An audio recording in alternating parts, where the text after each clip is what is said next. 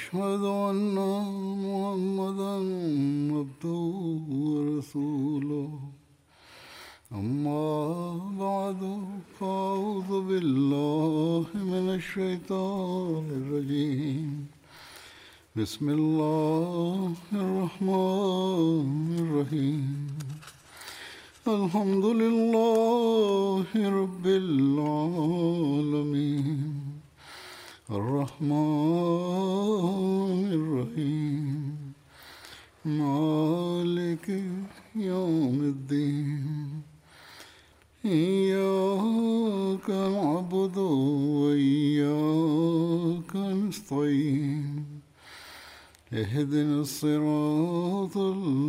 المستقيم صراط الذين أنعمت عليهم غير المغضوب عليهم ولا الضالين മുമ്പ് വിവരിച്ച ചില ബദരി സഹാബാക്കളെ കുറിച്ച് ചില കൂടുതൽ കാര്യങ്ങൾ ലഭ്യമായത് അവതരിപ്പിച്ചിരുന്നു അതുപോലെ വേറെയും ചില സഹാബാക്കളെ കുറിച്ച് ലഭ്യമായ കൂടുതൽ വിവരണങ്ങൾ ഇന്ന് നടത്തുന്നതായിരിക്കും അത്തരത്തിൽ ഇതോടെ ബദരി സഹാബാക്കളെ കുറിച്ചുള്ള എന്റെ ഹുതുബ പരമ്പര അല്ലെങ്കിൽ ഞാൻ വിവരിക്കാൻ ഉദ്ദേശിച്ചിട്ടുള്ളവ അവസാനിക്കുന്നതുമായിരിക്കും. ഹസ്രത് ആമിർ ബിൻ റബിയയെ കുറിച്ച് പ്രകാരം വന്നിരിക്കുന്നു. അദ്ദേഹത്തിന്റെ പിതാവിന്റെ പേര് Rabia bin Kab bin Malik bin Rabia എന്നായിരുന്നു. അദ്ദേഹത്തിൽ നിന്നും ചില നിവേദനങ്ങളും ലഭ്യമാണ്. അദ്ദേഹത്തിന്റെ മകനായ അബ്ദുള്ള ബിൻ ആമിർ റബിയ തന്റെ മാതാവിൽ നിന്നും അതായത് ഹജരത്ത് ഉമ്മ അബ്ദുള്ള ലേല ബിൻത്ത് അബു ഹസ്മയിൽ നിന്നും നിവേദനം ചെയ്യുന്നു. അവർ പറയുന്നു ഞങ്ങൾ അബിസീനിയയിലേക്ക് യാത്ര തിരിക്കുന്ന സമയത്ത് ഞങ്ങളുടെ എന്തോ കാര്യത്തിനായി ആമിർ ബിൻ റബിയ എവിടെയോ പോയ സമയമായിരുന്നു അത്. അപ്പോൾ അവിടെ ഹജ്രത് ഉമർ വന്നു. അദ്ദേഹം ആ സമയത്ത് മുഷ്രിഖ് തന്നെയായിരുന്നു. അദ്ദേഹം എന്റെ മുന്നിൽ വന്നു നിന്നു. അദ്ദേഹത്തിൽ നിന്ന് ഞങ്ങൾക്ക് വളരെയധികം പ്രയാസങ്ങളും ബുദ്ധിമുട്ടുകളും നേരിടേണ്ടി വന്നിരുന്നു. ഹജരത് ഉമർ എന്നോട് ചോദിച്ചു അല്ലയോ ഉമ്മേ അബ്ദുല്ല എങ്ങോട്ടെങ്കിലും യാത്ര പോവുകയാണോ? ഞാൻ പറഞ്ഞു അതെ അള്ളാഹു ആണ്. ഞങ്ങൾ അള്ളാഹുവിന്റെ വിശാലമായ ഭൂമിയിലേക്ക് പോവുകയാണ്. അവൻ ഞങ്ങൾക്ക് വേണ്ടി അത് കൂടുതൽ വിശാലമാക്കി തീർക്കുമാറാകട്ടെ. നിങ്ങൾ ഞങ്ങളെ ഒരുപാട് പ്രയാസപ്പെടുത്തിയിരിക്കുന്നു. ഞങ്ങൾക്ക് മേൽ ഒരുപാട് ദ്രോഹം ചെയ്തിരിക്കുന്നു. അത് കേട്ട് ഉമർ പറഞ്ഞു അള്ളാഹു നിങ്ങൾക്ക് സംരക്ഷണമേകട്ടെ. അവർ പറയുന്നു ഹസരത്ത് ഉമറിന്റെ ശബ്ദത്തിൽ ഞാൻ അന്ന് മുമ്പൊരിക്കലും കേട്ടിട്ടില്ലാത്ത ഇടർച്ച കേൾക്കുകയുണ്ടായി. ശേഷം ഹസരത്ത് ഉമർ അവിടെ നിന്നും പോയി ഞങ്ങളുടെ യാത്ര അദ്ദേഹത്തെ വിഷമത്തിൽ ആഴ്ത്തിയിരുന്നു അവർ പറയുന്നു അപ്പോഴേക്കും ഹസരത്ത് ആമിർ തന്റെ ജോലി പൂർത്തിയാക്കി തിരിച്ചു വന്നു. ഞാൻ അദ്ദേഹത്തോടപ്പോൾ പറഞ്ഞു അല്ലയോ അബു അബ്ദുള്ള? താങ്കൾ ഇപ്പോൾ ഉമറിനുണ്ടായ ശബ്ദ പതർച്ചയും ദുഃഖവും കണ്ടുവോ? അതേക്കുറിച്ച് അവർ അദ്ദേഹത്തോട് പറഞ്ഞു കാണും. ഹജരത് ആമിർ മറുപടി പറഞ്ഞു നീ അദ്ദേഹം മുസ്ലിം ആകുവാനാണോ ആഗ്രഹിക്കുന്നത്? ഞാൻ പറഞ്ഞു അതെ അത് തന്നെയാണ് ആഗ്രഹിക്കുന്നത്. അപ്പോൾ ഹജരത് ആമിർ പറഞ്ഞു ഖത്താബിന്റെ അതായത് ഉമറിന്റെ പിതാവിന്റെ കഴുത ചിലപ്പോൾ മുസ്ലിമായെന്ന് വരാം. എന്നാൽ നീ ഇപ്പോൾ കണ്ട ആ വ്യക്- വ്യക്തിയുണ്ടല്ലോ അതായത് ഹജരത് ഉമർ അദ്ദേഹം ഒരിക്കലും മുസ്ലിം ആകുന്നതല്ല ഹജത് ലൈല പറയുന്നു ഹജരത് ഉമറിന്റെ ഇസ്ലാമിനോടുള്ള കടുത്ത വിരോധവും കാർക്കശ്യവും കാരണം ഹജരത് ആമിറിന് ഉണ്ടായ നിരാശ കാരണമായിരുന്നു അദ്ദേഹം അപ്രകാരം പറഞ്ഞത്. Hazrat Abdullah bin Amir bin Rabia തന്റെ പിതാവിൽ നിന്ന് നിവേദനം ചെയ്യുന്നു റസൂലുല്ലാ സലല്ലാഹു അലിഹി വസ്ല്ലം ഞങ്ങളെ ബദർ യുദ്ധത്തിനു മുമ്പ് നടന്ന സരിയ നഹ്ല അഥവാ സരിയ അബ്ദുള്ള ബിൻ ജഹഷ് എന്ന സൈനിക നീക്കത്തിനായി അയച്ചു. ഞങ്ങളോടൊപ്പം ഹജരത് അമ്ര ബിൻ സുറാഖിയും ഉണ്ടായിരുന്നു. അദ്ദേഹം കൃഷഗാത്രനും പൊക്കമുള്ളവനുമായിരുന്നു. വഴിമധ്യേ അദ്ദേഹത്തിന് കഠിനമായ വിശപ്പ് അനുഭവപ്പെട്ടു. അക്കാരണത്താൽ അദ്ദേഹം പരീക്ഷീണിതനായി. ഞങ്ങളോടൊപ്പം നടക്കാനുള്ള ത്രാണി പോലുമില്ലാതെ മോഹാലസ്യപ്പെട്ട് വീണു. വിശപ്പിന്റെ കാഠിന്യം ആയിരുന്നു.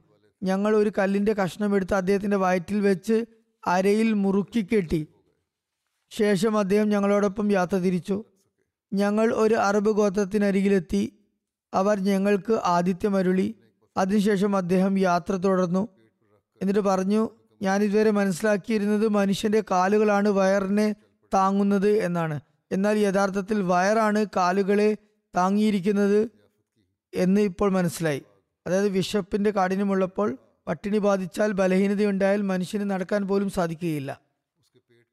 ഹസരത് അബു ഹുമാമ നിവേദനം ചെയ്യുന്നു റസൂലുല്ലാ സലല്ലാഹു അലിഹി വസല്ലം. ഒരിക്കൽ ഹസരത് ആമിർ ബിൻ റബിയയെയും ഹസരത് സഹൽ ബിൻ ഹുനൈഫിനെയും ചാരപ്രവർത്തിക്കായി അയച്ചു. ഹിജ്ര വർഷം എട്ടിന് ദാത്തു സലാസിൽ യുദ്ധത്തിൽ ഹജത് ആമിർ ബിൻ റബിയെ പങ്കെടുത്തിരുന്നു. അതിൽ അദ്ദേഹത്തിന്റെ കൈത്തണ്ടയിൽ അമ്പേറ്റ് പരിക്ക് പറ്റിയിരുന്നു. അബ്ദുള്ള ബിൻ ആമിർ തന്റെ പിതാവായ ഹസരത് ആമിർ ബിൻ റബിയയിൽ നിന്ന് നിവേദനം ചെയ്യുന്നു. ഒരിക്കൽ റസൂലുല്ലാ സല്ലാഹു അലൈഹി വസല്ലം ഒരു കബറിനരികിലൂടെ നടന്നുപോയി. ആ കബർ ആരുടേതാണെന്ന് തിരുനബി ആരാഞ്ഞു. ജനങ്ങൾ പറഞ്ഞു ഇത് ഇന്ന് സ്ത്രീയുടേതാണ്. അപ്പോൾ തിരുനബി സല്ലാഹു അലൈഹി വസ്ലം പ്രതിവചിച്ചു നിങ്ങൾ ഇക്കാര്യം എന്നോട് മുമ്പേ എന്തുകൊണ്ട് പറഞ്ഞില്ല? ജനങ്ങൾ പറഞ്ഞു താങ്കൾ ഉറങ്ങുകയായിരുന്നു. താങ്കളെ അപ്പോൾ ഉണർത്തുന്നത് ഉചിതമല്ലെന്ന് ഞങ്ങൾ കരുതി. അപ്പോൾ റസൂലുല്ലാ സലല്ലാഹു അലിഹി വസ്ലം അവരോട് പറഞ്ഞു അങ്ങനെ ഒരിക്കലും ചെയ്യരുത്. ജനാസയ്ക്കായി എന്നെ നിങ്ങൾ വിളിച്ചുകൊള്ളുക. തുടർന്ന് റസൂലുല്ലാ സലല്ലാഹു അലിഹി വസ്ലം അവിടെ സഫ് ശരിയാക്കി കബറിനടുത്ത് തന്നെ ജനാസയും നമസ്കരിപ്പിച്ചു. അബ്ദുല്ലാ ബിൻ ആമിർ നിവേദനം ചെയ്യുന്നു. അദ്ദേഹത്തിന്റെ പിതാവ് ഹജരത് ആമിർ ബിൻ റുബിയ പറയുന്നു റസൂലുല്ലാ സലല്ലാഹു അലിഹി വസ്ല്ലം ഞങ്ങളെ ഏതെങ്കിലും യുദ്ധനീക്കത്തിനായി പറഞ്ഞേക്കുമ്പോഴൊക്കെ ഞങ്ങളുടെ പക്കൽ യാത്രാ വിഭവമായി ഒരു സഞ്ചി ഈത്തപ്പഴം മാത്രമായിരുന്നു ഉണ്ടായിരുന്നത്. സൈന്യത്തിന്റെ അമീർ ഒരു പിടി ഈത്തപ്പഴം എല്ലാവർക്കും വിതരണം ചെയ്യുമായിരുന്നു. പതുക്കെ പതുക്കെ ആ അതൊക്കെ ഒരു ഈത്തപ്പഴം മാത്രമായി അവശേഷിക്കുമായിരുന്നു. പിന്നെ അതും അവസാനിച്ചാൽ യാത്രയിലൂടെ നീളം ഒരാൾക്ക് ഒരു ഈത്തപ്പഴം മാത്രം അധികം ലഭിക്കുമായിരുന്നു. ഹജരത് അബ്ദുള്ള പറയുന്നു ഞാൻ പറഞ്ഞു പ്രിയ പിതാ പിതാവേ ഒരു ഈത്തപ്പഴം കൊണ്ട് എന്താകാൻ? അതുകൊണ്ട് എന്ത് വയറെന്നറിയാൻ അപ്പോൾ അദ്ദേഹം പറഞ്ഞു പ്രിയ പുത്ര അങ്ങനെ പറയരുത്. കാരണം അതുകൂടി ഇല്ലാത്ത അവസ്ഥയിലാണ് അതിന്റെ പ്രാധാന്യം നമുക്ക് മനസ്സിലാക്കുക. അതായത് പട്ടിണി കിടക്കുന്നവരോട് ചോദിച്ചു നോക്കുക ഒരു ഈത്തപ്പഴത്തിന്റെ വില എന്തെന്ന്? ഹജ്രത് ഉമർ തന്റെ ഖിലാഫത്ത് കാലഘട്ടത്തിൽ ഖൈബർ പ്രദേശത്ത് നിന്നും ജൂതന്മാരെ നാടുകടത്തിയപ്പോൾ വാദിയുൽ കുറയുടെ ഭൂമിയെ ചിലർക്കിടയിൽ വിതരണം ചെയ്തിരുന്നു. അവരിൽ ഹജ്രത് ആമിർ ബിൻ റബിയയും ഉണ്ടായിരുന്നു ഹജ്രത് ഉമർ ഡമാസ്കസിന്റെ പ്രാന്തപ്രദേശമായ ജാബിയയിലേക്ക് പുറപ്പെട്ടപ്പോൾ ഹസ്രത് ആമിർ അദ്ദേഹത്തോടൊപ്പം തന്നെ ഉണ്ടായിരുന്നു ഒരു നിവേദന പ്രകാരം ഹസ്രത് ഉമറിന്റെ കൊടി ഹസ്രത് ആമിറിന്റെ പക്കലായിരുന്നു. അദ്ദേഹമായിരുന്നു അത് എന്തിയിരുന്നത്? അതുപോലെ തന്നെ ഹസ്രത് ഉസ്മാൻ ഹജ്ജിനായി പുറപ്പെട്ടപ്പോൾ ഹസ്രത് ആമിറിനെയാണ് മദീനയിൽ തന്റെ പ്രതിനിധിയായി നിശ്ചയിച്ചിരുന്നത്. അമീർ മക്കാമി പ്രാദേശിക അമീറായി നിശ്ചയിച്ചത്. ഹജരത് ആമിർ ബിൻ റബിയയുടെ വഫാത്തിനെക്കുറിച്ച് ഭിന്നാഭിപ്രായങ്ങൾ വന്നിട്ടുണ്ട്. ചിലരുടെ വീക്ഷണത്തിൽ ഹജരത് ഉസ്മാന്റെ ഖിലാഫത്ത് കാലഘട്ടത്തിലാണ് അദ്ദേഹം വഫാത്തായത്. ചിലർ അത് ഹിജ്ര വർഷം മുപ്പത്തിരണ്ടിലാണെന്നും ചിലർ അതിനെ ഹിജ്ര വർഷം മുപ്പത്തിമൂന്നിലാണെന്നും പറയുന്നു. ചിലരാകട്ടെ ഹിജ്ര വർഷം മുപ്പത്തി ആറിലെന്നും മറ്റു ചിലർ ഹിജ്ര വർഷം മുപ്പത്തേഴിലെന്നും പറയുന്നുമുണ്ട്. അല്ലാമ ഇബിന് അസാക്കിർ ഹിജ്ര വർഷം മുപ്പത്തി രണ്ടിന്റെ നിവേദനത്തെയാണ് കൂടുതൽ ആധികാരികമായി പറഞ്ഞിരിക്കുന്നത്. അദ്ദേഹത്തിന്റെ വഫാത്തിനെ കുറിച്ച് നിവേദനമുള്ളത് ഹസരത്ത് ഉസ്മാന്റെ ഷഹാദത്തിനു ശേഷം. അദ്ദേഹം സ്വന്തം വീട്ടിൽ തന്നെ മുഴുവൻ സമയവും കഴിച്ചുകൂടി. ജനങ്ങൾക്ക് അദ്ദേഹത്തെക്കുറിച്ച് യാതൊരു വിവരവും ഉണ്ടായിരുന്നില്ല അദ്ദേഹത്തിന്റെ ജനാസ ആ വീട്ടിൽ നിന്ന് പുറത്തു വന്നതിന് ശേഷമാണ് അദ്ദേഹത്തെക്കുറിച്ച് അവർക്ക് അറിയാനിടയായത്.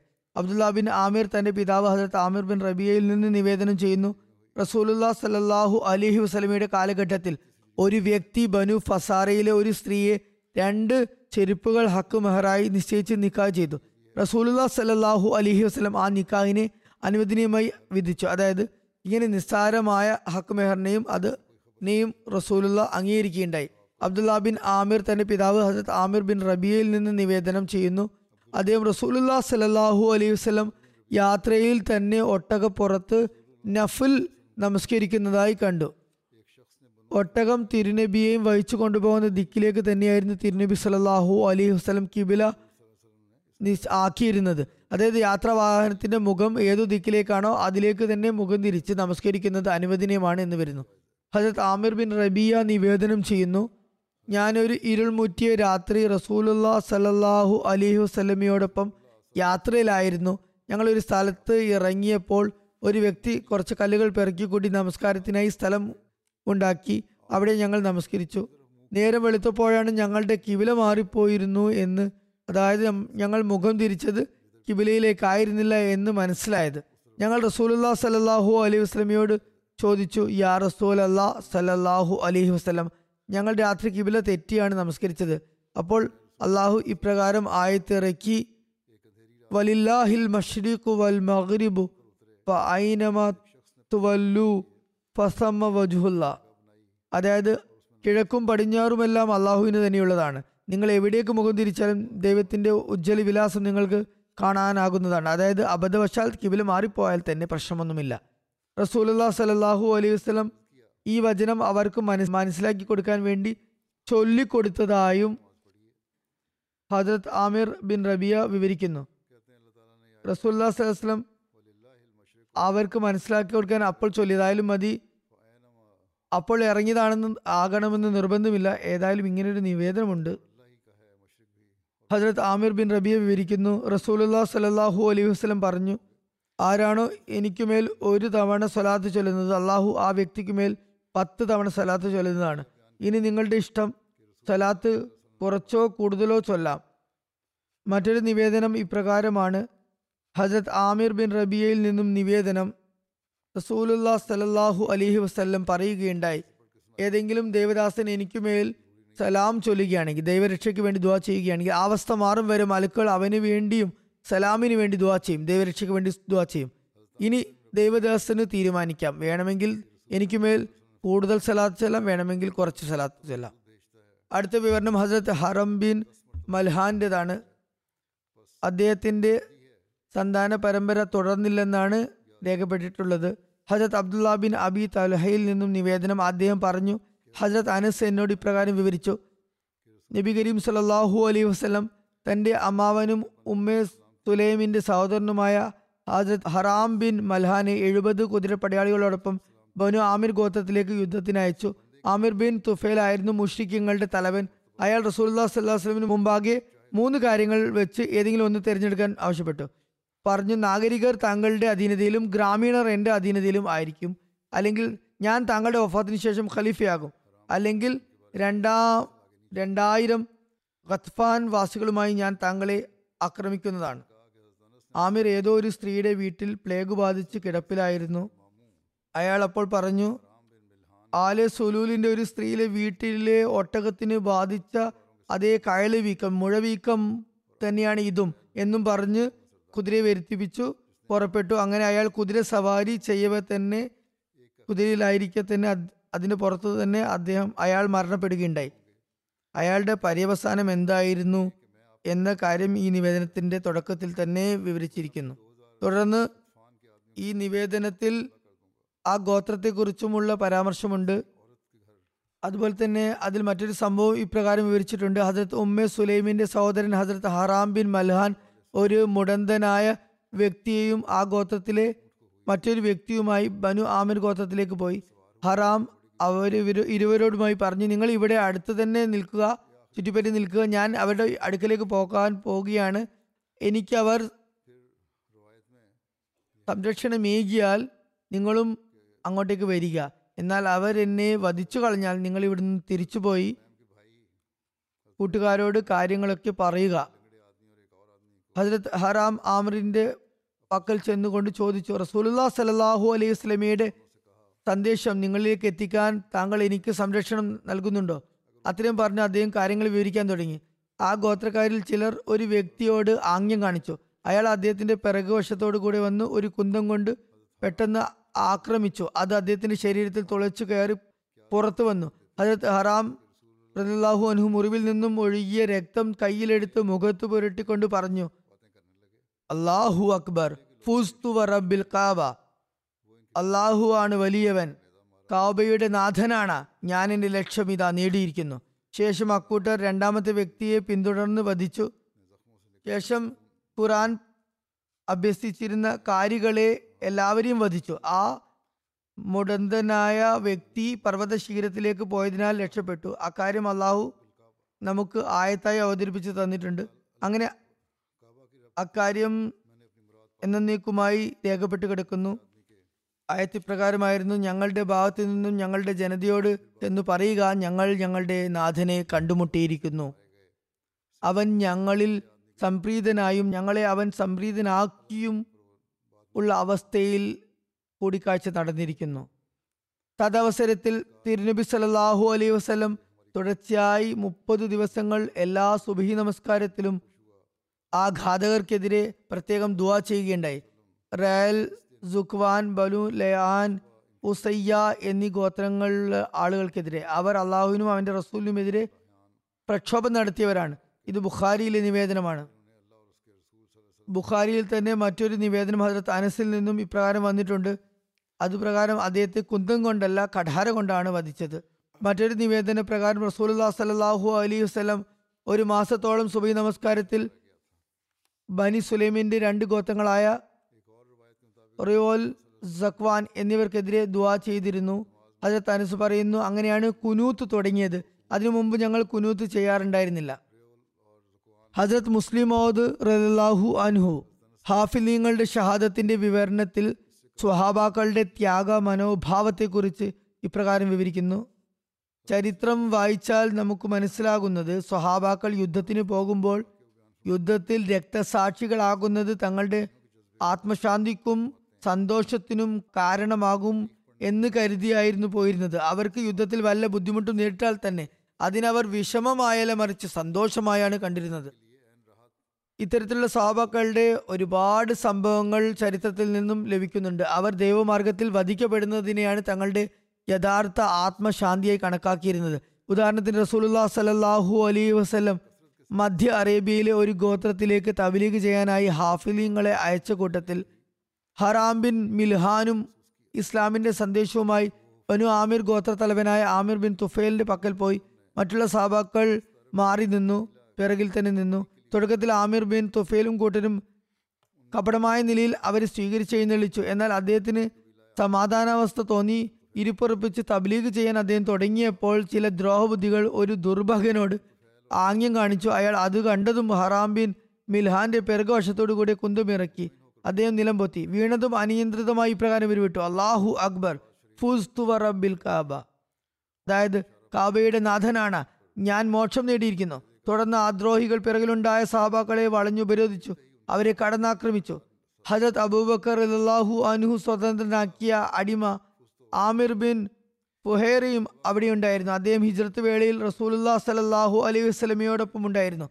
അദ്ദേഹത്തെ വധിച്ച വ്യക്തി പിന്നീട് മുസ്ലിം ആകുകയും താൻ മുസ്ലിം ആയതിന്റെ കാരണം ഇപ്രകാരം വിവരിക്കുകയും ചെയ്യുമായിരുന്നു. ആമിർ ബിൻ ഫുഹേറയെ ഞാൻ ഷെയ്ദാക്കിയപ്പോൾ അദ്ദേഹം അനിയന്ത്രിതമായി പൂസ്തു വല്ല അഥവാ അള്ളാഹു ആണ് ഞാൻ ലക്ഷ്യം നേടിയിരിക്കുന്നു എന്ന് ഉരുവിട്ടത് ഞാൻ കേട്ടിരുന്നു. അതായിരുന്നു എന്റെ ഈമാന്റെ കാരണം. ഈ സംഭവങ്ങൾ വ്യക്തമാക്കുന്നത് സ്വഹാബാക്കൾക്ക് മരണം ദുഃഖത്തിനല്ല മറിച്ച് സന്തോഷത്തിനുള്ള വകയായിരുന്നു എന്നാണ്. തുടർന്ന് ഹജറത്ത് മുസ്ലിം അള്ളാഹുവിന്റെ നജദിലെ ചില റസൂ ചില റസൂല്ല സലഹ്സ്ലമിയുടെ അരികിൽ വന്ന ഒരു സംഭവമുണ്ട്. ഇപ്പോൾ ഈ സംഭവം ഞാനിവിടെ വിവ- വിവരിക്കുന്നില്ല. പകരം ഹജറത്ത് മിർസ ബഷീർ അഹമ്മദ് സാഹിബിന്റെ ഉദ്ധരണി കേൾപ്പിക്കുന്നതായിരിക്കും. ഈ സംഭവത്തിന്റെ വിശദാംശങ്ങൾ വിവരിക്കവേ എഴുതുന്നു. ഇത് വളരെ സുദീർഘമായ വിവരണമാണ്. മധ്യ അറേബ്യയിലെ ഒരു ഗോത്രമായ ബനു ആമിറിലെ ഒരു പ്രമാണി അബു ബറ ആമിർ റസൂലുല്ലാ സലല്ലാഹു അലൈഹി വസ്ലമയുടെ തിരുസവിധത്തിൽ കൂടിക്കാഴ്ചക്കായി വന്നു. തിരുനബി വളരെ സൗമ്യമായി വാത്സല്യത്തോടെ അയാളെ ഇസ്ലാമിലേക്ക് പ്രബോധനം ചെയ്തു. അയാളും വളരെ താല്പര്യവും അവധാനതയും കാണിച്ചുകൊണ്ട് ആ പ്രഭാഷണം കേൾക്കുന്നതായി നടിച്ചു. എന്നാൽ മുസ്ലിം ആയില്ല. പകരം അയാൾ റസൂലുല്ലാ സലല്ലാഹു അലൈഹി വസ്ലമയോട് ഇപ്രകാരം അഭ്യർത്ഥിച്ചു. താങ്കൾ എന്നോടൊപ്പം താങ്കളുടെ ചില സ്വഹാബിമാരെ നജദിലേക്ക് അയച്ചാലും അവർക്ക് നജദുകാർക്ക് ഇസ്ലാമിന്റെ പ്രബോധനം നടത്താൻ അങ്ങനെ സാധിക്കും. നജദുകാർ താങ്കളുടെ ക്ഷണത്തെ നിരാകരിക്കില്ലെന്ന് ഞാൻ പ്രതീക്ഷിക്കുന്നു. തിന്നുബി സലാഹു അലൈഹി വസ്ലം പറഞ്ഞു നജദുകാരെ കുറിച്ച് എനിക്ക് യാതൊരു വിശ്വാസവുമില്ല. അബൂ ബറ പറഞ്ഞു താങ്കൾ ഒട്ടും ആശങ്കപ്പെടേണ്ടതില്ല. അവരുടെ സംരക്ഷണം ഞാൻ ഏറ്റെടുക്കുന്നു. അബൂബറ ഒരു ഗോത്രപ്രമാണിയും സമൂഹത്തിൽ സ്വാധീനമുള്ള വ്യക്തിയുമായിരുന്നു. അതുകൊണ്ട് തന്നെ അയാൾ ഉറപ്പ് നൽകിയപ്പോൾ തിരുനബി വിശ്വസിച്ചു. സാബാക്കളുടെ ഒരു സംഘത്തെ നജിദിലേക്ക് അയക്കുകയും ചെയ്തു. ഇത് ചരിത്രത്തിൽ രേഖപ്പെട്ട ഒരു നിവേദനമാണ്. ബുഖാരിയിൽ ഇപ്രകാരം ഒരു നിവേദനമുണ്ട്. റയൽ സക്വാൻ ഗോത്രങ്ങൾ ഇവ ബനു സുലൈം എന്ന വിഖ്യാത ഗോത്രത്തിന്റെ ശാഖകളാണ്. ഇവരിലെ ചിലർ തിരുനബി സലാഹു അലൈഹി വസല്ലമയുടെ സമക്ഷം ഹാജരാകുകയും ഇസ്ലാം സ്വീകരിക്കുകയും തങ്ങളുടെ ഗോത്രങ്ങളിലെ ഇസ്ലാമിന്റെ വിരോധികൾക്കെതിരിൽ തങ്ങളെ സഹായിക്കണമെന്ന് അപേക്ഷിക്കുകയും ചെയ്തു. ഇപ്രകാരം കൂട്ടിച്ചേർക്കുന്നു. ഈ സഹായം തബിലീഗ് സംബന്ധമായതാണോ സൈനികമായതാണോ എന്ന് അവർ വ്യക്തമാക്കിയിരുന്നില്ല. ഏതായാലും തങ്ങളുടെ സഹായത്തിന് വേണ്ടി കുറച്ചു പേര് അയക്കണമെന്ന് അവർ ആവശ്യപ്പെട്ടു. അങ്ങനെ തിരുനബി സല്ലാഹു അലൈഹി സ്വലം ഒരു സംഘത്തെ അയച്ചു. ഈ രണ്ട് രൂപായത്തുകളും തമ്മിൽ താതാത്മ്യം ചെയ്യുമ്പോൾ മനസ്സിലാകുന്നത് റിയൽ സക്വാൻ ഗോത്രക്കാരോടൊപ്പം ആമിർ ഗോത്ര തലവനായ അബു ബറ ആമിറി വരികയും അദ്ദേഹം അവർക്ക് വേണ്ടി തിരുനബി സല്ലാഹു അലൈഹി വസ്ലമയോട് സംസാരിക്കുകയും ചെയ്തിരിക്കാം. ആയതിനാൽ ചരിത്രത്തിലുള്ള നിവേദനങ്ങളുടെ അടിസ്ഥാനത്തിൽ നജിദുകാരിൽ വിശ്വാസമില്ലെന്ന് തിരുനബി സല്ലാഹു അലൈഹി സ്വലം തീർത്തും പറഞ്ഞിരുന്നു. എന്നാൽ തിരുനബിയോട് അയാൾ താങ്കൾ അവലപ്പെടേണ്ട ഞാൻ ഉറപ്പു നൽകുന്നു. താങ്കളുടെ സഹാബാക്കൾക്ക് യാതൊരു ബുദ്ധിമുട്ടും ഉണ്ടാകില്ല എന്ന് പറഞ്ഞത് സൂചിപ്പിക്കുന്നത് റിയൽ സക്വാൻ ഗോത്രക്കാരും റസൂലുല്ലാ സല്ലാ അലൈഹി സ്വലമയുടെ പക്കൽ അബൂ ബറായിക്കൊപ്പം വന്നിരുന്നു എന്നാണ്. അക്കാരണത്തിലാണ് റസൂലുല്ലാ സല്ലാഹു അലൈഹി വസ്ലം ആശങ്ക പ്രകടിപ്പിച്ചത്. വല്ലാഹു ആലം. ഏതായാലും സഫർ മാസം ഹിജ്ര നാല് വർഷം ഹിജ്ര വർഷം നാലിന് മുൻസിർ ബിൻ അമ്ര അൻസാരിയുടെ നേതൃത്വത്തിൽ റസൂലുല്ലാ സല്ലാഹു അലിഹി വസ്ല്ലം സഹാബാക്കളുടെ ഒരു സംഘത്തെ അയക്കുകയുണ്ടായി. ഇവരിൽ അധികവും അൻസാർ സഹാബികളായിരുന്നു. ആകെ എഴുപത് പേരാണ് ഉണ്ടായിരുന്നത്. ഇവരെല്ലാവരും ഏകദേശം കാര്യങ്ങൾ തന്നെയായിരുന്നു. ഖുറാൻ ഉച്ചാരണശുദ്ധിയോടെ പാരായണം ചെയ്യുന്നവരായിരുന്നു. ഇവർ പകൽ നേരത്ത് കാടുകളിൽ പോയി വിറക് ശേഖരിച്ച് അത് വിറ്റ് ഉപജീവനം നടത്തുകയും രാത്രിയുടെ സിംഹഭാഗവും ആരാധന കൃത്യങ്ങൾ മുഴുകുന്നവരുമായിരുന്നു.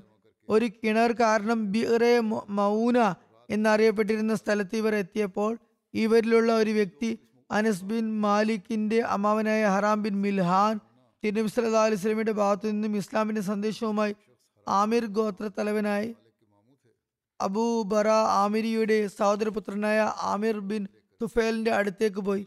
മറ്റ് സാബാക്കൾ അവിടെ തന്നെ തങ്ങി. ഹറാം ബിൻ മിൽഹാൻ തിരുനബി സല്ലാ അലൈഹി സ്വലമയുടെ ദൂതൻ എന്ന നിലയിൽ ആമിർ ബിൻ തുഫേലിന്റെയും അയാളുടെ കൂട്ടാളികളുടെയും അടുത്തെത്തിയപ്പോൾ കപടന്മാരെ പോലെ അവർ തുടക്കത്തിൽ അദ്ദേഹത്തെ സ്വീകരിച്ച് അനയിച്ചു. എന്നാൽ അദ്ദേഹം സമാധാനത്തോടെ അവിടെ ഇരുന്ന് ഇസ്ലാമിന്റെ തബ്ലീഗ് തുടങ്ങിയപ്പോൾ അവിടെ ഉണ്ടായിരുന്ന ചില ദ്രോഹബുദ്ധികൾ ഒരു ദുർഭകനോട് ആംഗ്യം കാണിക്കുകയും അയാൾ ആ നിഷ്കളങ്കനായ ദൂതിനെ പിന്നിൽ നിന്നും കുന്തത്താൽ ആക്രമിക്കുകയും തൽസ്ഥാനത്ത് തന്നെ അദ്ദേഹം മരിച്ചു വീഴുകയും ചെയ്തു. അപ്പോൾ ഹറാം ബിൻ മിൽഹാൻ ഇപ്രകാരം ഒരു വിടുകയുണ്ടായി. അള്ളാഹു അക്ബർ ഫുസ്തു ബി റബിൽ കാബ. അതായത് അള്ളാഹു ആണ് ഏറ്റവും വലിയവൻ. കാബയുടെ നാഥനാണ്. ഞാൻ എന്റെ ലക്ഷ്യം നേടിയിരിക്കുന്നു. റസൂല്ലാ സലാഹു അലൈഹി സ്വലമിയുടെ ദൂതനെ മാത്രം വധിച്ച് അവർ നിർത്തിയില്ല. മറിച്ച് ആമിർ ബിൻ തുഫേൽ തന്റെ ബനു ആമിർ ഗോത്രത്തിലെ ചിലരെ ഒരുമിച്ച് കൂട്ടുകയും മുസ്ലിങ്ങളുടെ ബാക്കിയുള്ള സംഘത്തിന് മേൽ കടന്നാക്രമണം നടത്താൻ വേണ്ടി മുതിരുകയും ചെയ്തു. അപ്പോൾ അവരൊക്കെ പറഞ്ഞു ഞങ്ങൾ അബൂ ബറായിന്റെ ജാമ്യമുള്ളതുവരെ മുസ്ലിങ്ങളെ ആക്രമിക്കുന്നതല്ല. അപ്പോൾ ആമിർ സുലൈം ഗോത്രത്തിലെ ബനു റയൽ ജക്വാൻ ഉസയ്യ തുടങ്ങിയവരെ കൂടെ കൂട്ടി ബുഖാരിയുടെ നിവേദനത്തിലുള്ള പോലെ റസൂലുല്ലാ സലാഹു അലൈഹി വസ്ലമിയുടെ സമക്ഷത്തിൽ സംഘമായി വന്നത് ഈ പറഞ്ഞ ഗോത്രക്കാരായിരുന്നു. ഇവർ മുസ്ലിങ്ങളുടെ ന്യൂനപക്ഷവും നിസ്സഹായരുമായ സംഘത്തിനുമേൽ കടന്നാക്രമണം നടത്തി. ഈ ക്രൂരരും കാട്ടാളരുമായ ശത്രുക്കളുടെ വരവ് കണ്ടപ്പോൾ മുസ്ലിങ്ങൾ പറഞ്ഞു ഞങ്ങൾക്ക് നിങ്ങളോട് യാതൊരു വൈര്യവുമില്ല. ഞങ്ങൾ റസൂലിന്റെ ഭാഗത്തു നിന്നും ഭരമേൽപ്പിക്കപ്പെട്ട കാര്യത്തിന് വേണ്ടി മാത്രമാണ് ഇവിടെ വന്നിരിക്കുന്നത്. അല്ലാതെ നിങ്ങളോട് യുദ്ധം ചെയ്യാൻ വേണ്ടി വന്നതല്ല. എന്നാൽ അവരൊന്നും ചെവിക്കൊണ്ടില്ല. എല്ലാവരെയും അവിടെ തന്നെ അവർ വെട്ടിവീഴ്ത്തി. അവിടെ ഉണ്ടായിരുന്ന സാബകളിൽ ഒരു വ്യക്തി മാത്രം രക്ഷപ്പെട്ടു. അയാൾ മുടന്തനായിരുന്നു. അയാൾ മലമുകളിൽ കയറി രക്ഷപ്പെട്ടിരുന്നു. ആ സഹാബിയുടെ പേര് കാബിൻ സെയ്ദ് എന്നായിരുന്നു. ചില നിവേദനങ്ങളിൽ നിന്ന് മനസ്സിലാകുന്നത് കാഫര്യങ്ങൾ അദ്ദേഹത്തെ ആക്രമിച്ചിരുന്നു എന്നും അദ്ദേഹത്തിന് അങ്ങനെ പരിക്കു പറ്റിയിരുന്നു. എന്നാൽ അദ്ദേഹം മരിച്ചുപോയെന്ന് കരുതി കാഫര്യങ്ങൾ അദ്ദേഹത്തെ ഉപേക്ഷിച്ചു പോവുകയാണ് ഉണ്ടായത് എന്നുമാണ്. എന്നാൽ വാസ്തവത്തിൽ അദ്ദേഹത്തിൽ ജീവന്റെ തുടിപ്പ് ബാക്കിയുണ്ടായിരുന്നു അദ്ദേഹം അങ്ങനെ രക്ഷപ്പെടുകയാണ് ഉണ്ടായത്. ഏതായാലും സഹാബാക്കളുടെ ആ സംഘത്തിൽ നിന്നും രണ്ടുപേർ അമർ ബിൻ ഉമയ്യ സുംരി മുൻസിർ ബിൻ മുഹമ്മദ് എന്നിവർ ആ സമയത്ത് ഒട്ടകങ്ങളെയും മറ്റും മേയ്ക്കാനായി ആ സംഘത്തെ വിട്ട് ദൂരെ പോയിരുന്നു. അവർ ദൂരത്തിൽ നിന്ന് തങ്ങളുടെ സംഘത്തിന്റെ ഭാഗത്തേക്ക് നോക്കിയപ്പോൾ കണ്ടത് ഒരു പറ്റം പറവകൾ കൂട്ടം കൂട്ടമായി അവിടെ പറന്നു വരുന്നതാണ്. അവർക്ക് മരുഭൂമിയിലെ ലക്ഷണങ്ങൾ നന്നായി അറിയാമായിരുന്നു. പെട്ടെന്ന് അവർക്ക് അവിടെ യുദ്ധം അരങ്ങേറുന്നതായി മനസ്സിലായി. തിരിച്ചു വന്നപ്പോൾ ആക്രമകാരികളായ കാഫര്യങ്ങളുടെ രക്തപങ്കിലമായ പ്രവർത്തനങ്ങളെ അവർ തങ്ങളുടെ നഗ്നനേത്രങ്ങളാൽ കാണുകയുണ്ടായി. ദൂരത്തു നിന്നും ഈ ദൃശ്യം കണ്ടു. അവർ ഇനി തങ്ങൾ എന്ത് ചെയ്യണമെന്ന് കൂടിയാലോചന നടത്തി. ഒരാൾ പറഞ്ഞു പെട്ടെന്ന് തന്നെ നമ്മൾ ഇവിടെ വിട്ട് പോകേണ്ടതുണ്ട്. തിരുനബിക്ക് പോയി വിവരം നൽകണം. എണ്ണവും മറ്റേ എണ്ണവും മറ്റും പറ- പറഞ്ഞു കൊടുക്കണം. എന്നാൽ മറ്റേ വ്യക്തി ആ അഭിപ്രായം അംഗീകരിച്ചില്ല. പറഞ്ഞു നമ്മുടെ അമീറായ മുൻസുർ ബിൻ അമ്ര ഷഹീദായ സ്ഥലത്ത് നിന്നും ഓടിപ്പോകുന്നതല്ല ഞാൻ. ഇവിടെ തന്നെ ഞാൻ നിലയുറപ്പിക്കുന്നതാണെന്ന് പറഞ്ഞ് അദ്ദേഹം മുന്നോട്ട് ഗമിക്കുകയും യുദ്ധം ചെയ്ത് ഷഹാദത്ത് വരിക്കുകയും ചെയ്തു. അമ്രുബിൻ ഉമ്മയ്യ സുംരി എന്ന രണ്ടാമത്തെ വ്യക്തിയെ കാഫര്യങ്ങൾ പിടികൂട്ടി ബന്ദിയാക്കി. അദ്ദേഹത്തെയും വധിക്കാൻ പോകുമായിരുന്നു. എന്നാൽ അവർക്ക് അദ്ദേഹം മുസിർ ഗോത്രക്കാരനാണെന്ന് മനസ്സിലായപ്പോൾ ആമിർ ബിൻ തുഫേൽ അറേബ്യൻ രീതി അനുസരിച്ച് അദ്ദേഹത്തിന്റെ നെറ്റി തടത്തിൽ നിന്നും കുറച്ച് മുടി മുറിച്ച് അദ്ദേഹത്തെ സ്വതന്ത്രനാക്കി. എന്നിട്ട് പറഞ്ഞു മുസിർ ഗോത്രത്തിലെ ഒരു അടിമയെ സ്വതന്ത്രനാക്കുമെന്ന് എന്റെ മാതാവ് നേർച്ച നേർന്നിരുന്നു. അക്കാരണത്താൽ ഞാൻ നിന്നെ വെറുതെ വിടുകയാണ്. അങ്ങനെ ആ എഴുപത് സഭകളിൽ രണ്ടുപേര് മാത്രമേ രക്ഷപ്പെടുകയുള്ളൂ. ഒന്ന് അമർബിന് ഉമയ്യ സമ്രി രണ്ട് കാഫര്യങ്ങൾ മരിച്ചെന്ന് കരുതി ഉപേക്ഷിച്ച കാബിൻ സയദ് ബേറെ മൗന യുദ്ധത്തിൽ ഹസരത്ത് അബൂബക്കർ സ്വതന്ത്രനാക്കിയ അടിമയും ഇസ്ലാമിന്റെ ദീർഘകാല സേവകാനുമായ ആമിർ ബിൻ ഫുഹേറിയും ഉണ്ടായിരുന്നു. അദ്ദേഹത്തെ ഒരു വ്യക്തി അതായത് ജബ്ബാർ ബിൻ സലമ ആയിരുന്നു വധിച്ചത്. ജബ്ബാർ പിന്നീട് മുസ്ലിമായി അദ്ദേഹം താൻ മുസ്ലിം ആയതിനെ കാരണം വിവരിച്ചത് ആമ്ര ബിൻ ഫുഹേറെ ഞാൻ ഷെയ്ദാക്കിയപ്പോൾ അദ്ദേഹത്തിന്റെ വായിൽ നിന്നും അനിയന്ത്രിതമായി പുസ്തു വല്ലാഹ് അതായത് അള്ളാഹു ആണ് ഞാൻ എന്റെ ലക്ഷ്യം നേടിയിരിക്കുന്നു എന്ന് ഉരുവിടുന്നതായി കേട്ടു. ജബ്ബാർ പറയുന്നു ഞാൻ ആ വാക്ക് കേട്ടപ്പോൾ അത്ഭുതപരന്തനായി. ഞാൻ ഇയാളെ വധിച്ചിരിക്കുകയാണ് എന്നാൽ ഇയാൾ പറയുന്നത് ഞാൻ എന്റെ ലക്ഷ്യം നേടിയിരിക്കുന്നു. എന്നാണ്. ഇതിന്റെ സംഗതി എന്താണ്? അങ്ങനെ ഞാൻ പിന്നീട് ജനങ്ങളോട് അതിന്റെ കാരണം തിരക്കി. അപ്പോൾ എനിക്ക് കാര്യം മനസ്സിലായി. മുസ്ലിങ്ങൾ ദൈവമാർഗത്തിൽ ജീവൻ വെടിയുന്നതിനാണ് തങ്ങളുടെ ഏറ്റവും വലിയ വിജയമായി കണക്കാക്കുന്നത്. അക്കാര്യം എന്നെ വലുതായി സ്വാധീനിച്ചു. ആ സ്വാധീന ഫലമായാണ് ഞാൻ മുസ്ലിം ആയത് റസൂലുല്ലാ സലാഹു അലൈഹി സ്വലമിയും സഹാബാക്കളും റജീ സംഭവവും മുവാവന സ്തംഭവും ഒരേ സമയത്താണ് അറിയാനിടയായത് അത് കേട്ട് തിരുനബിക്ക് കനത്ത ആഘാതമുണ്ടായി. നിവേദനങ്ങൾ വരുന്നിരിക്കുന്ന. അത് എത്രത്തോളമായിരുന്നു എന്നാൽ അതുപോലുള്ളത് മുമ്പോ പിന്നീടോ ഉണ്ടായിരുന്നില്ല എന്നാണ്. ശരിക്കും ഇപ്രകാരം എൺപത് സഹാബികളെ വഞ്ചിച്ച് അവർ കൊലപ്പെടുത്തിയതും അവരിൽ ബഹുഭൂരിഭാഗവും ഖുറാൻ ഹാഫിലിയങ്ങളും പാമ്പിടിച്ച ജനങ്ങളും ആയിരുന്നത് വേറെ ദുഃഖകരമായിരുന്നു. അറേബ്യയിലുള്ള കിരാതമായ രീതികൾ പരിഗണിച്ചാലും ഈ സംഭവം നിസ്സാരമായിരുന്നില്ല. പ്രത്യേകിച്ചും റസൂലുല്ലാ സലല്ലാഹു അലൈഹി വസ്ലമക്ക് ഈ വാർത്ത തന്റെ എൺപത് ആൺ സന്താനങ്ങൾ വഫാത്തായിരിക്കുന്നതിന് ആയതിന് തുല്യമായിരുന്നു. ഒരുവേള അതിലും ഉപരിയായിരുന്നു. എന്തെന്നാൽ ഒരു ആത്മീയ മനുഷ്യന് തന്റെ ആത്മീയമായ ബന്ധങ്ങൾ തീർച്ചയായും ഒരു ഭൗതിക വ്യക്തിക്ക് തന്റെ ഭൗതിക ബന്ധങ്ങൾ എത്രമാത്രം പ്രിയങ്കരമാണ് അതിലും ഏറെ പ്രിയങ്കരമായിരിക്കും. അങ്ങനെ റസൂലുല്ലാ സലാഹു അലൈഹി വസ്ലമക്ക് ആ സംഭവങ്ങൾ കനത്ത ആഘാതം സൃഷ്ടിച്ചു. എന്നാൽ ഇസ്ലാമിൽ ഏതവസ്ഥയിലും ക്ഷമ കൈക്കൊള്ളാനാണ് കൽപ്പനയുള്ളത്. അതുകൊണ്ട് തന്നെ ആ വാർത്ത കേട്ടപ്പോൾ റസൂലുല്ലാ സലാഹു അലൈഹി സ്വലം ഇന്നാലില്ലാഹി വ ഇന്നാ ഇലൈഹി റാജൂൻ എന്ന് ചൊല്ലുകയും ഹാസ അമലു അബി ബുറ വഖദ് കുന്തലി ഹാസ അക്കാരിഹ മുത്തഖവിഫ എന്ന് മാത്രം പറഞ്ഞ് മൗനം ദീക്ഷിക്കുകയുമാണ് ചെയ്തത്. അതായത് ഇതെല്ലാം അബൂബറയുടെ ചെയ്തിയുടെ ഫലമാണ്. കാരണം എനിക്കൊരിക്കലും അവരെ അയക്കാൻ ഇഷ്ടമുണ്ടായിരുന്നില്ല.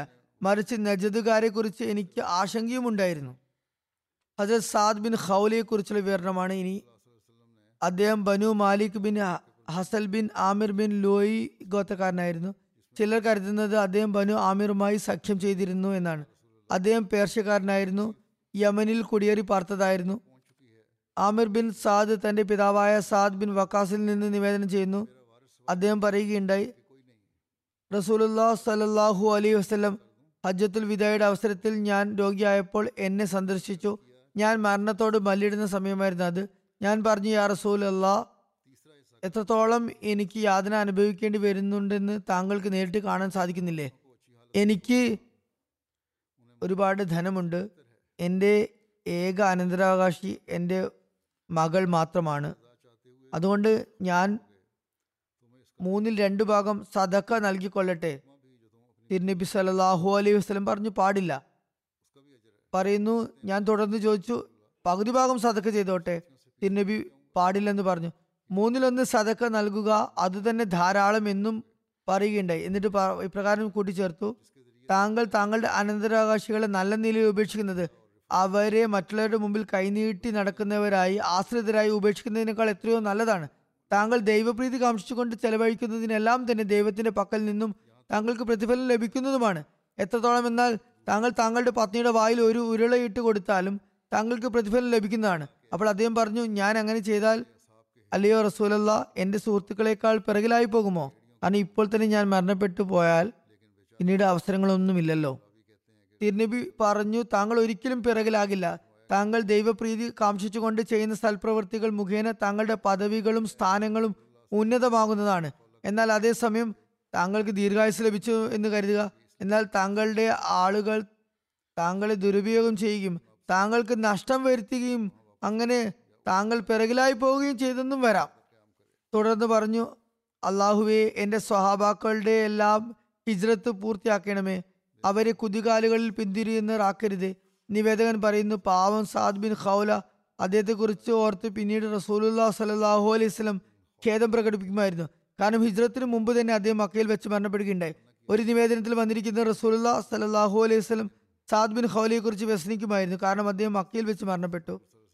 ഇതിന് കാരണം മക്കയിൽ നിന്നും ഹിജത്ത് ചെയ്ത വ്യക്തി തിരിച്ചു വരികയോ ഹജ്ജിനും ഉംറക്കും ശേഷം മക്കയിൽ കൂടുതൽ തുടരുകയോ ചെയ്യുന്നത് റസൂലുല്ലാ സലാഹു അലൈഹി സ്വലമിക്ക് അനിഷ്ടകരമായിരുന്നു.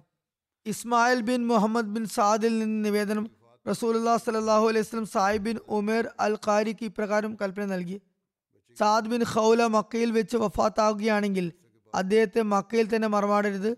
മറ്റൊരു നിവേദനത്തിന്റെ അടിസ്ഥാനത്തിൽ ഹസരത് സാദ് ബിൻ അബി വക്കാസിനെ കുറിച്ച് റസൂല്ലാ സല്ലാസ്ലം ഇപ്രകാരം പറഞ്ഞിരുന്നു. ഇദ്ദേഹം മക്കയിൽ വഫാത്തായാൽ അദ്ദേഹത്തെ അവിടെ തന്നെ മറമാടരുത്. ഹസരത് സാദ് ബിൻ ഖൗല ഹജ്ജത്തുൽ വിദായുടെ അവസരത്തിൽ വഫാത്തായപ്പോൾ അദ്ദേഹത്തിന്റെ ഭാര്യ ഗർഭിണിയായിരുന്നു. വഫാത്തിന് ശേഷം അധികം താമസിയാതെ തന്നെ അവർ പ്രസവിക്കുകയും ചെയ്തു. പ്രസവ സമയം അടുത്ത് അടുത്തിരുന്നു. അതിനാൽ വഫാത്തിന് തൊട്ട് ശേഷം തന്നെ കുട്ടിയും ജനിച്ചു. നിവേദനങ്ങൾ വന്നിരിക്കുന്നു. ഇരുപത്തഞ്ച് രാത്രികൾ അല്ലെങ്കിൽ അതിലും കുറഞ്ഞ സമയത്തിൽ തന്നെ മരണശേഷം ഭർത്താവിന്റെ മരണശേഷം അവർ പ്രസവിച്ചിരുന്നു. പ്രസവ ദീക്ഷ അവസാനിച്ചപ്പോൾ അവർ വിവാഹാലോചനകൾക്ക് വേണ്ടി വരുന്നവർക്ക് വേണ്ടി ഒരുങ്ങി നിൽക്കുമായിരുന്നു. ബനി അബ്ദു ദാറിലെ ഒരു വ്യക്തിയായ അബു സനാബിൽ ബിൻ ബൊക്കൻ വന്നു. അദ്ദേഹം ചോദിച്ചു എന്താണ് നിങ്ങൾ ഇങ്ങനെ തയ്യാറായി നിൽക്കുന്നത്? നിങ്ങൾക്ക് നിക്കാഹിനുള്ള ഉദ്ദേശമായിട്ടാണല്ലോ തോന്നുന്നത്. അള്ളാഹു ആണ്. നിങ്ങൾക്ക് നാലു മാസവും പത്ത് ദിവസവും കഴിയാതെ മരണശേഷം ഭർത്താവിന് മരണശേഷം നിക്കാഹ് ചെയ്യാനുള്ള അനുവാദവും ഇല്ല തന്നെ.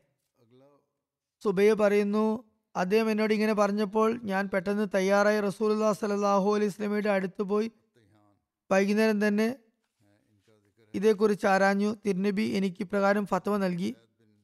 പ്രസവത്തിന് ശേഷം തന്നെ നിങ്ങൾക്ക് നിക്കാഹിനുള്ള അനുവാദമുണ്ട്. അതുകൊണ്ട് നിങ്ങൾ ആഗ്രഹിക്കുകയാണെങ്കിൽ നിങ്ങൾക്ക് നിക്കാഹ് ചെയ്യാമെന്നും എന്നോട് പറയുകയുണ്ടായി. ഇങ്ങനെയുള്ള ചില മസലകളും ഇത്തരത്തിൽ നമുക്ക് മനസ്സിലാക്കാൻ സാധിക്കുന്നു. ഹജത് അബുൽ ഹൈസം ബിൻ അത്തഹിയാൻ കുറിച്ചുള്ള വിവരണമാണ് ഇനി അദ്ദേഹത്തിന്റെ സഹോദരന്റെ പേര് ഉബൈദ് ബിൻ ഉബൈദ് അല്ലെങ്കിൽ അത്തീഖ് ബിൻ അത്തഹിയാൻ എന്നായിരുന്നു.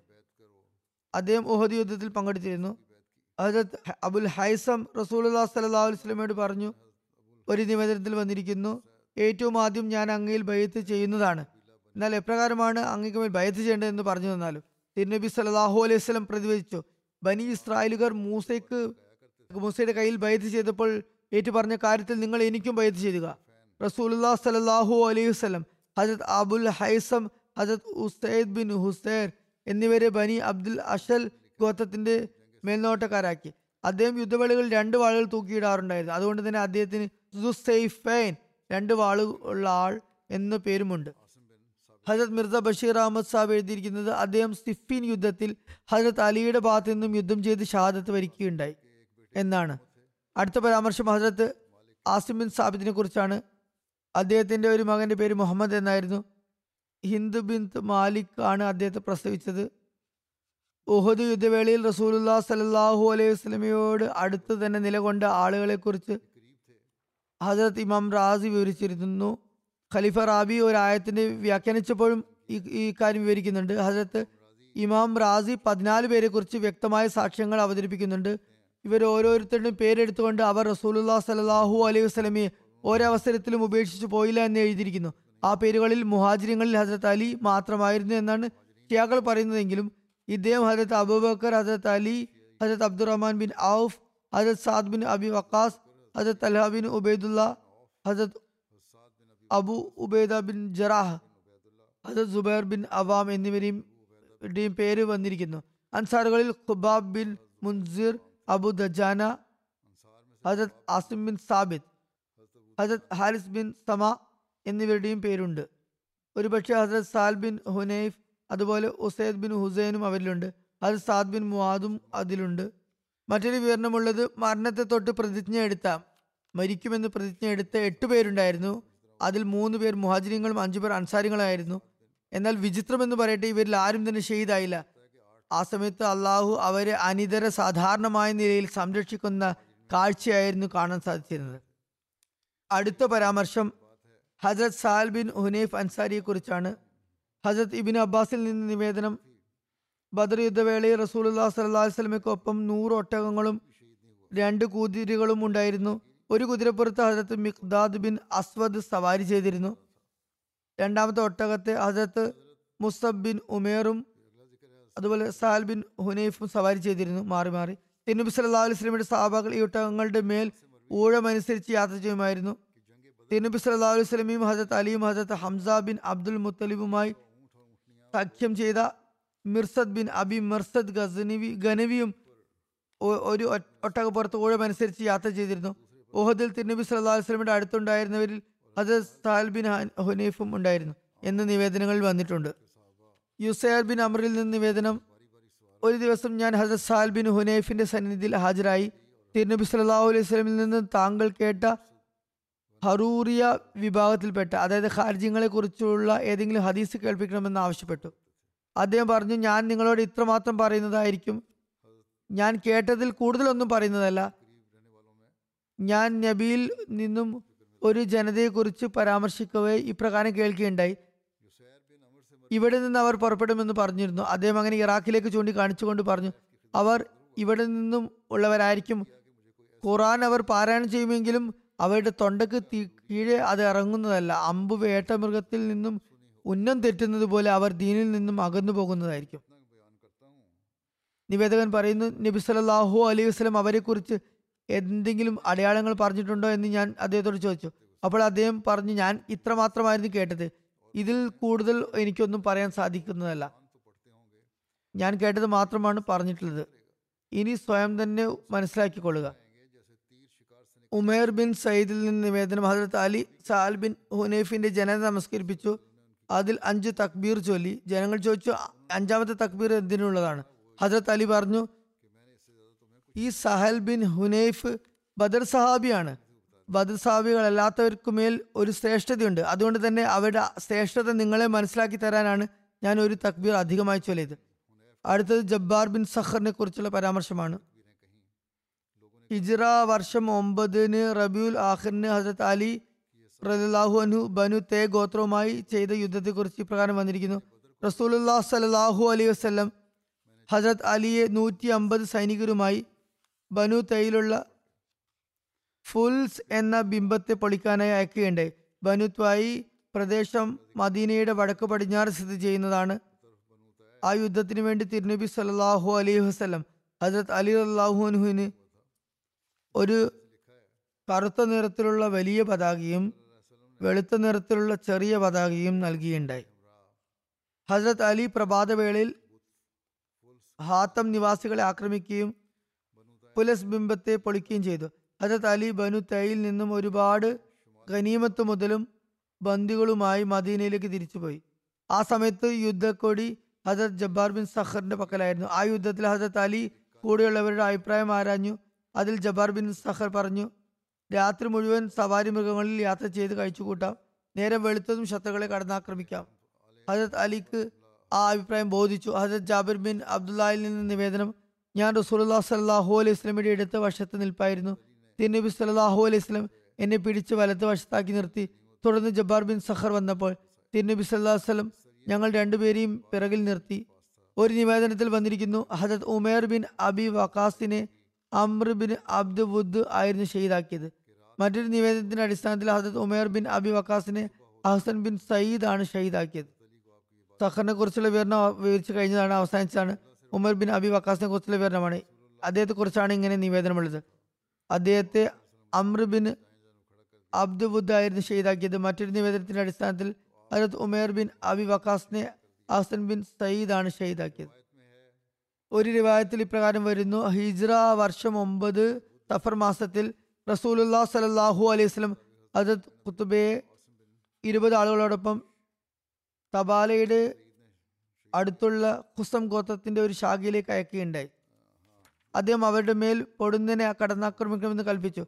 ഈ സാബാക്കൾ പത്തോട്ടകങ്ങളുടെ മേൽ ഊഴമനുസരിച്ച് യാത്ര ചെയ്തു. ഇവർ ഒരു വ്യക്തിയെ പിടിച്ച് അയാളെ ചോദ്യം ചെയ്തപ്പോൾ അയാൾ ഇവരുടെ മുന്നിൽ ഊമയെ പോലെ അഭിനയിച്ചു. പിന്നെ അവസരം കിട്ടിയപ്പോൾ ഉറക്ക നിലവിളിച്ച് തന്റെ ഗോത്രത്തിലെ ജനങ്ങൾക്ക് മുന്നറിയിപ്പ് കൊടുത്തു. അപ്പോൾ അവർ അയാളെ വധിച്ചു. അതിനുശേഷം കുത്തുബയും അദ്ദേഹത്തിന്റെ കൂട്ടുകാരും കാത്തിരിക്കുകയും ആ ഗോത്രത്തിലുള്ളവർ ഉറങ്ങിയ ശേഷം അവരുടെ മേൽ മിന്നലാക്രമണം നടത്തുകയും ചെയ്തു. ഘോര യുദ്ധം നടന്നു. രണ്ടു ഭാഗത്തുള്ള ആളുകൾ പലർക്കും പരിക്കേറ്റു. ഹസത്ത് കുത്തുബ കുറെ പേരെ വധിച്ചു. അവരുടെ നാൽക്കാലികളെയും ആടുകളെയും സ്ത്രീകളെയും കൊണ്ട് മദീനയിലേക്ക് വന്നു. ഹുമുസ് മാറ്റിവെച്ചതിന് ശേഷം ഓരോ വ്യക്തിക്കും നാല് ഒട്ടകങ്ങൾ വീതം ലഭിച്ചു. അന്ന് ഒരു ഒട്ടകം പത്ത് ആടുകൾക്ക് സമമായിരുന്നു. ഇമാം ബഹുബി പറയുന്നു ഹജരത് ഉഖ്ബ ബിൻ ആമിറിൽ നിന്നും ഒരു ഹദീസ് നിവേദനം ചെയ്യപ്പെട്ടിട്ടില്ല. ഏതായാലും സാബാക്കളെ കുറിച്ച് ഞാൻ പറയാൻ ഉദ്ദേശിച്ചിരുന്ന കാര്യങ്ങൾ ഇവിടെ അവസാനിക്കുകയാണ്. ഇതോടൊപ്പം ഞാൻ പാകിസ്ഥാനിലെ അഹമ്മദികൾക്ക് വേണ്ടി പ്രത്യേകം ദ ചെയ്യാൻ വേണ്ടി പറയുവാൻ ആഗ്രഹിക്കുകയാണ്.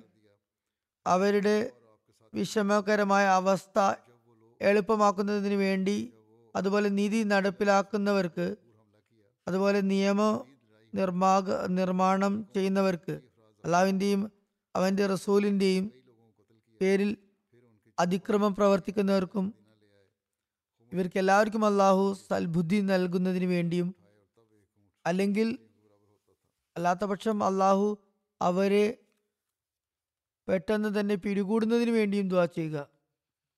രണ്ടാമത് ബുർക്കിന ഫോസയ്ക്ക് വേണ്ടിയും ദുവാ ചെയ്യുക. അവിടെയും പ്രയാസങ്ങളുണ്ട്. ഭീകരവാദികളുടെ പ്രവർത്തനങ്ങൾ മുമ്പുള്ളതുപോലെ തന്നെ തുടരുന്നുണ്ട്. അള്ളാഹുവിന്റെയും അവന്റെ റസൂലിന്റെയും പേരിലാണ് അതിക്രമം കാണിക്കുന്നത്. പിന്നെ അൾജീരിയക്ക് വേണ്ടിയും ദുവാ ചെയ്യുക. അവിടെയുള്ള ചില സർക്കാർ ഉദ്യോഗസ്ഥരും കോടതികളും തെറ്റായ രീതിയിൽ അഹമ്മദികൾക്ക് മേൽ അതിക്രമം പ്രവർത്തിക്കുന്നു. അള്ളാഹു എല്ലാവരെയും തന്റെ സംരക്ഷണത്തിൽ വയ്ക്കുമാറാകട്ടെ. പ്രത്യേകമായും ദുവാകളിലും സദക്കുകളിലും ശ്രദ്ധ ചെലുത്തേണ്ടതുണ്ട്. അള്ളാഹു എതിരാളികളുടെ ഉപദ്രവത്തിൽ നിന്ന് എല്ലാവരും സംരക്ഷിക്കുമാറാകട്ടെ. ജുമാ നമസ്കാരത്തിന് ശേഷം ഞാൻ ചില ജനാസ കായബ് നമസ്കരിപ്പിക്കുന്നതായിരിക്കും. അവരെക്കുറിച്ചും പരാമർശിക്കാം. ആദ്യമായി അനുസ്മരിക്കാനുള്ളത് മുഹമ്മദ് റഷീദ് സാബ് ഷഹീദിനെ കുറിച്ചാണ്. അദ്ദേഹം ഗുജറാത്ത് ജില്ലയിലെ ഗുട്രിയാലയിലെ ചൗധരി ബഷാറത്ത് അഹമ്മദ് സാഹിബിന്റെ മകനാണ്. അദ്ദേഹത്തെ രണ്ട് അഹമ്മദിയ വിരോധികൾ അദ്ദേഹത്തിന്റെ വീട്ടിൽ കയറി ഫെബ്രുവരി പത്തൊമ്പതിന് ഫയറിംഗ് ചെയ്ത് ഷെയ്ദാക്കിയുണ്ടായി ഇന്നാലില്ലാഹി വ ഇന്നാലിലേഹി രാജീവൻ ഷഹാദത്ത് വരിക്കുമ്പോൾ എഴുപതിലധികം വയസ്സ് പ്രായമുണ്ടായിരുന്നു.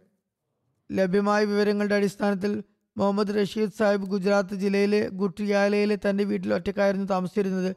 അവിടെ അദ്ദേഹം പ്രദേശവാസികളുടെ സൗകര്യത്തിനായി ഫ്രീ ഹോമിയോ ഡിസ്പെൻസറി നടത്തിയിരുന്നു. ഗ്രാമീണരും ചുറ്റുവട്ടത്തുമുള്ളവരും ഒക്കെ തന്നെ അതിൽ നിന്നും പ്രയോജനം ഉൾക്കൊണ്ടിരുന്നു.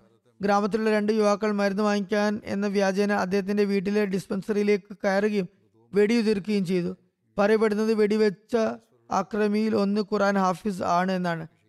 മർഹൂമിന്റെ നെറ്റിയിൽ അയാളുടെ ഒരു വെടിയുണ്ട തുളച്ചു കയറുകയും തൽക്ഷണം തന്നെ വഫാത്ത് സംഭവിക്കുകയും ചെയ്തു. സംഭവത്തിന് ശേഷം അക്രമകാരികൾ ഒളിവിലായി. ഷെയ്ദിന്റെ ഒരു ജോലിക്കാരൻ ഏതാനും നിമിഷങ്ങൾക്ക് ശേഷം സംഭവ സ്ഥലത്ത് എത്തിയപ്പോഴാണ് ഇക്കാര്യത്തെക്കുറിച്ച് അറിയാൻ സാധിച്ചത്. സംഭവത്തെക്കുറിച്ച് ബന്ധപ്പെട്ട പോലീസ് സ്റ്റേഷനിൽ കേസ് രജിസ്റ്റർ ചെയ്യുകയുണ്ടായി. പറയപ്പെടുന്നത് ആ രണ്ട് അക്രമകാരികളിൽ ഒരാളായ ഖുറാൻ ഹാഫിസിന്റെ മൃതശരീരം അടുത്തുള്ള കൃഷിഭൂമിയിൽ കണ്ടെത്തുകയും പോലീസ് അതേക്കുറിച്ച് വേറെ നിലയിൽ അന്വേഷണം നടത്തുകയും ചെയ്യുന്നുണ്ടെന്നാണ്. രണ്ടാമത്തെ അക്രമകാരിയെ പോലീസ് അറസ്റ്റ് ചെയ്തിട്ടുണ്ട്. ഇവിടെ കുറഞ്ഞപക്ഷം പോലീസ് അറസ്റ്റ് ചെയ്യാനെങ്കിലും കൂട്ടാക്കിയിട്ടുണ്ട്. ഷഹീദ് മർഹൂമിന്റെ കുടുംബത്തിൽ അഹമ്മദത്തിന് തുടക്കം കുറിച്ചത് ഹജരത്ത് മസി മൗദ് അലി ഇസ്ലാമിന്റെ സ്വഹാബിയായ ഹജരത് മുൻഷി സുൽത്താൻ ആലം സാഹിബ് അള്ളാഹു അനുഹു മുഖേനയാണ്. അദ്ദേഹം ഗുജറാത്ത് ജില്ലയിലെ ഗുട്രിയാലയിൽ തന്നെയാണ് താമസിച്ചിരുന്നത്. അവിടെ അദ്ദേഹം പ്രാദേശിക സ്കൂളിൽ ടീച്ചറായി സേവനം അനുഷ്ഠിച്ചിരുന്നു. അദ്ദേഹം ആയിരത്തി തൊള്ളായിരത്തി ആറിൽ ഗുട്ടഡിയയിൽ നിന്നും കാദ്യാനിലേക്ക് വന്ന് ഹജത് മസ്തിമോദ് അലി ഇസ്ലാമിന്റെ തൃക്കരങ്ങളിൽ ബയത്ത് ചെയ്യാനുള്ള സൗഭാഗ്യം നേടുകയുണ്ടായി. ഷെയ്ദ് മർഹൂം മെട്രിക്കിന് ശേഷം ആർമിയിൽ ചേർന്നു. ഏതാനും വർഷങ്ങൾക്കുള്ളിൽ തന്നെ ആർമി സേവനം ഉപേക്ഷിക്കുകയും കുറച്ച് കഴിഞ്ഞപ്പോൾ എൺപത്തിനാല് എൺപത്തി അഞ്ചുകളിൽ നോർവേയിൽ ഫാമിലി അടക്കം ഷിഫ്റ്റ് ആകുകയും ചെയ്തു. നോർവേ പൗരത്വമുണ്ടായിട്ടും രണ്ടായിരത്തി എട്ടിൽ സ്വന്തം നാട്ടിലേക്ക് തിരിച്ചു വന്നു. നോർവേയിലേക്ക് വന്നും പോയും ഇരുന്നിരുന്നു. സ്വന്തം നാട്ടിൽ കൃഷിയോടൊപ്പം തന്റെ ഗ്രാമത്തിലെ ആളുകൾക്കുടെ സേവനത്തിനായി ഫ്രീ ഹോമിയോപ്പതിക് ഡിസ്പെൻസറി ആരംഭിച്ചിരുന്നു. ഇത് അവസാനം വരെ തുടർന്നു വന്നു. അള്ളാഹുവിന്റെ അനുഗ്രഹത്താൽ ഷഹീദ് മർഹൂം മൂസിയായിരുന്നു. വഫാത്താകുന്ന സമയത്ത് സെക്രട്ടറി ഇസ്ലാർ ഷാദ് കുട്ടിയാല എന്ന നിലയിൽ സേവനമനുഷ്ഠിച്ചു വരികയായിരുന്നു. എല്ലാവരോടും നന്നായി ഇടപഴകുന്ന വളരെയധികം സ്നേഹമുള്ള വ്യ- വ്യക്തിത്വമായിരുന്നു.